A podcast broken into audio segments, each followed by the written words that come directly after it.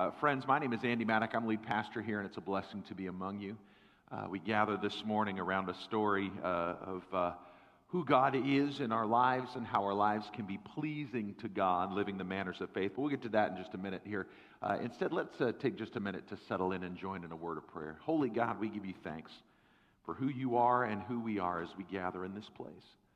Move among us, shape us, help us to know your work, your will, your life, and what is pleasing to you. All these things we pray in Christ's name. Amen. So, again, we're in the middle of a new series. We left Fred Rogers behind. We're now in Mind Your P's and Q's, the manners of faith. So, our new series is about this idea of minding our P's and Q's, the manners of faith, how we behave ourselves. And as you see on the Scrabble board on the wall, we have these ideas that are foundational. We're taught them at kitchen tables, we're taught them in public school classrooms about how we might show respect to others, to our elders, and to God. We start today with please. And I'm, I'm so pleased to be able to say that we're going to bookend this with the kids of our church preaching on thank you for our Kids Zone Sunday coming up uh, uh, towards the end of the month here. And in between, we'll get to You're Welcome and I'm Sorry. These are four principles that I think are very helpful uh, to manage, to understand in our relationships one with another and our relationship with God. I think they're a part of God's gospel expectation for us. But when I pitched the idea of the series in worship team and in staff, there was a little bit of confusion. And they asked, Well, what do you mean by mind your P's and Q's? And I thought it meant one thing. So I want to start with a question, church. This is the audience participation portion. And if you're watching at home, please, I want to know. Type in in the YouTube comments, the Facebook comments, the, the, the MySpace comments. What else are we on right now? I don't know. Type in and let us know your answer to the following question What did, or does, if you're still using it, what did mind your P's and Q's mean in your house? Probably growing up, or if you're a parent like me and you used it in your house, what did it mean?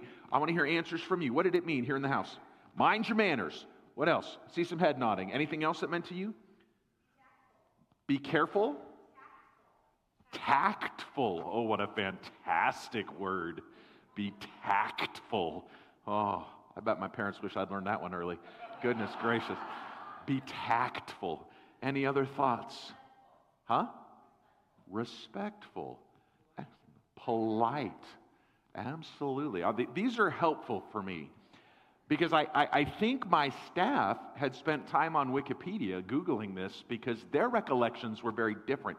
You see, back in the 1700s, mind your P's and Q's was a reference that bartenders would use as a way of talking about mind your pints and quarts. And if you're misbehaving or you're a little deep in your whiskey, I'm going to look right over here at the praise band section, then a bartender might say to you, mind your pints and quarts. Mind your P's and Q's, you're getting out of hand. And if you don't stop it out on your keister, you'll go. You fast forward a little bit to what I tend to think of in this regard has to do with typesetting and learning to write. So if you're using an old printing press that you have to roll the ink out on and then you press the paper onto it, the letters are backwards. If you wanted to recreate this, if you have a typewriter in your home, you can look into it and see that the letters there are backwards because they're imposed on the paper. The correct, uh, kids, a typewriter is that thing that we used to use before an iPad helped us send emails. Just have to either write down or type out letters. And speaking of writing, if you've looked at my sermon notes in the app today, it's got this P, Q, B, and D in the corner because that was a struggle for me when I learned how to write making sure the stick went up or down in the right place. I always had to think of bed anytime I was going to write a B or a D and think of those banisters and say, okay, B, E, D, got it. And to learn that directional thing. If you're not careful, if you're not tactful and direct about how you set the type font, you might be inviting somebody to, you know, please D quiet rather than please be quiet. So you need to pay attention to that. In our house, it had that classical legacy of politeness because it was a mnemonic tool to help us remember your please and your thank yous. P is in please, and k, the Q sound of thank you being a part of our understanding as Maddock kids growing up. Mind your please and thank yous and be polite. Uh, when my stepmom entered our family, God bless Marilyn, uh, as she came to us, I, I firmly believe that she thought my brother Jason and I were raised in kind of a Lord of the Flies context. Uh, that somewhere we had a conch shell that was the only thing that governed our behavior. Um, because after a little while of dining with us, Marilyn showed up with a laminated card that we all received. It was the Maddock Manners. Now, it's going to be very small on the screen, so I'm going to run through these, but I wanted to show you this exists. I didn't make this up. The yellowing you see is like now 20 year old laminate that is decaying into yellow. But we were handed this as a rule of law for our household and how we were going to behave at tables together. Rule number one napkins belong in your lap. Rule number two do not eat with your mouth open. Number three, do not talk with food in your mouth. Number four, all the food on your fork goes in your mouth at once. Apparently, my brother and I were notorious for taking our potatoes like half a bite at a time and pulling it out like an ice cream cone. see, friends, rules only exist because at least one person had blown it before. I want you to picture the inverse of the Maddock manners and, you know, kind of the raucous household that she inherited as a stepmom. Not my sister, mind you. By all accounts, from her, she's perfect. Um, Rule five, do not burp at the table. Rule six, do not fart at the table. Rule seven, do not leave the table unless you are excused. Were you excusers in your house? Did you, may I please be excused from the table? Some head nodding. That happened where you were. Apparently, we were just wandering off into the ether at our leisure and pleasure. Number eight, do not use your fingers to assist in eating unless finger food is being served. Apparently, the way to get peas to your mouth was to take a spoon and then with the other hand help to ladle those to your food hole. Number nine, elbows do not belong on the table. Hmm. Number 10, do not bring animals to the table. I thought she knew about my pocket tarantula, but it turns out I asked about this one. We had a brand new puppy by the name of Biscuit that my brother and I would sneak to the table and give food under the table, and that just wasn't working out. And so that had to be a rule. There are two that are unlisted, but were primarily enforced for Jason and I as well. One is no hats at the table, and the other is you have to wear a shirt to the table because we'd come in off the soccer field or the playground and we'd just strip out of our sweaty clothes and we'd sit down for the meal provided. So, all of these, at the bottom of Maddock Manners, it says fine, 25 cents each occurrence to be paid at the end of the meal. And that was enforced. We'd have to go to our room and collect from our allowance our penance for the misdeeds that were tracked and pointed out. And I got to tell you that for the ladies in the house, my stepsister, my sister, and my stepmom, it was always fun catching us and figuring out what kind of tally we were going to run that day. And I'll confess to you, church, that there were some days where I'd had it rough, where I'd just show up with 50, 75 cents, slap it down on the table, and say, This is going to be a rough one. Be ready. These were not Cinderella esque expectations. This wasn't clean the fireplace. This was an attempt to reinforce for my silly, goofy, ADHD driven brother and myself, who is always squirrelish, to have some baseline of behavior, some mark that we could set and know who we are and who we are meant to be. Mind your manners, mind your P's and Q's. And today we're going to talk about the power of please. Please is an idea that has to do with inviting the pleasure of the other. When you say, Would you please pass the salt? what you are in fact asking, in terms of the lexicon of our language, is Would you pass me the salt if it is pleasurable for you to do so? If it is not, if it is inconvenience, is now not the right time, then do not. It is not a demand of necessity that says, Give me salt. It is invitational that says, If it is pleasing to you to do so, would you? Please has a unique place in our experience. It talks about satisfaction and contentment if something suits you in a pattern of behavior. It is one of those words in our respect and tactfulness between one another that allows us to engage in an invitational pattern in our relationship. We see it a little better in some of our foreign languages because their words for please retain that pattern. S'il vous plaît in French, if you please por favor, for favor, for your favor, for your desire, or even par favore in, in, uh, in Italian, whatever the case might be.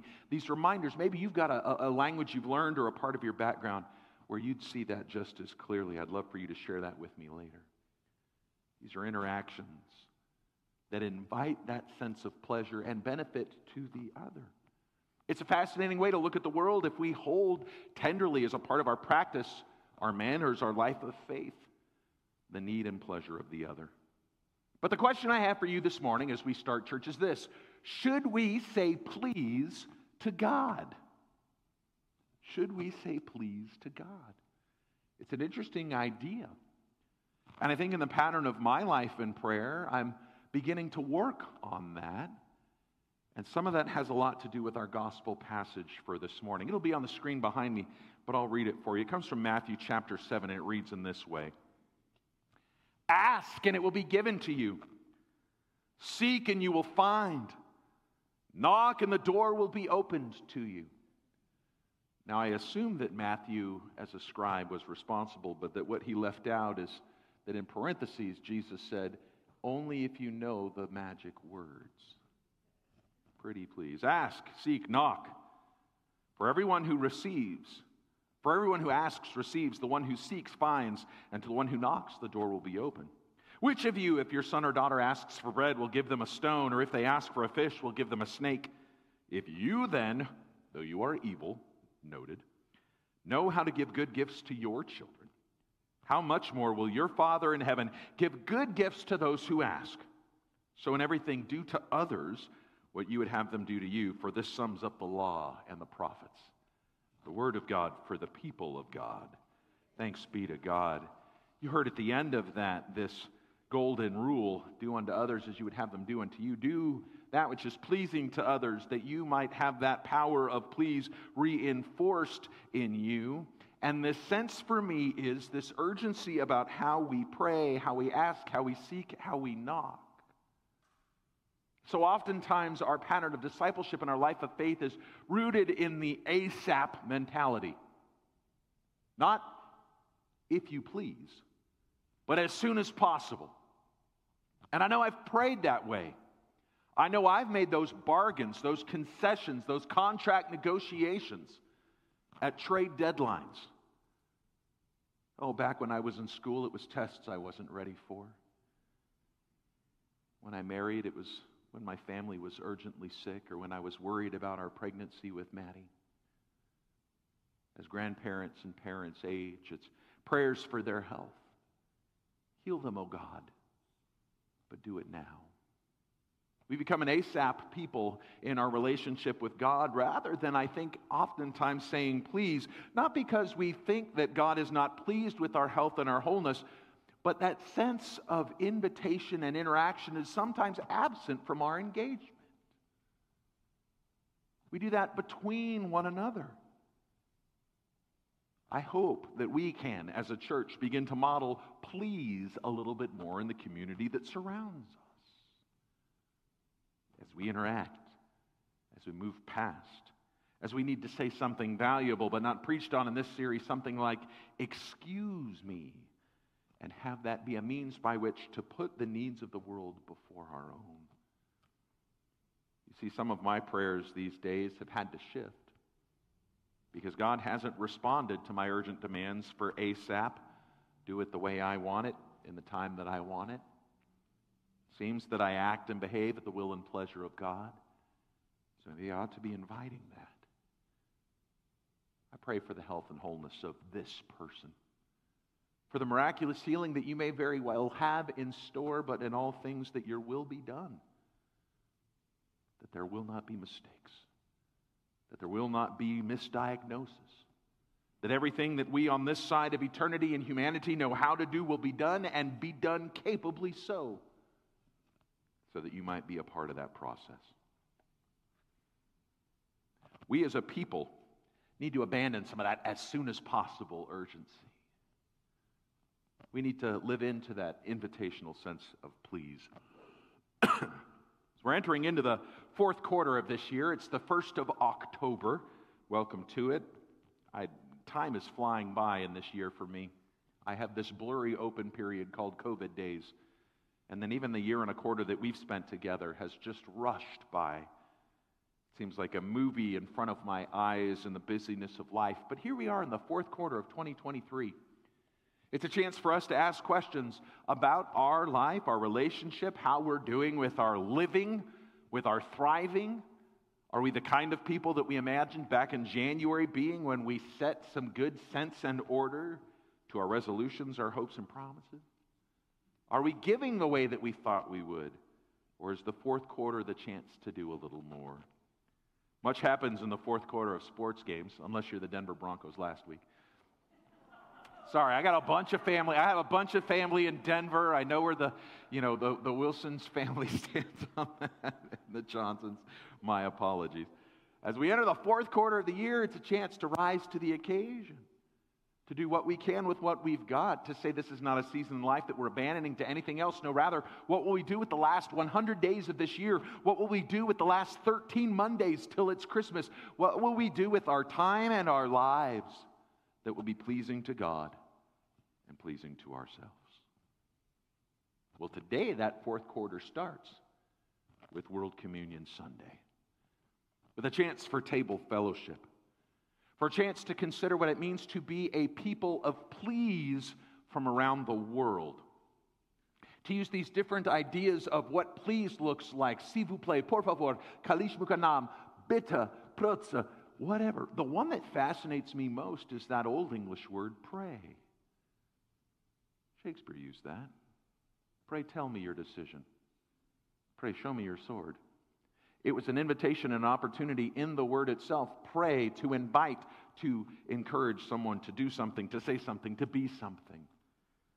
But it's a part of our pattern as well. What if we turned to God and said, Pray, show me your way? Pray, fill me with your love. Pray, show me where to show it to others.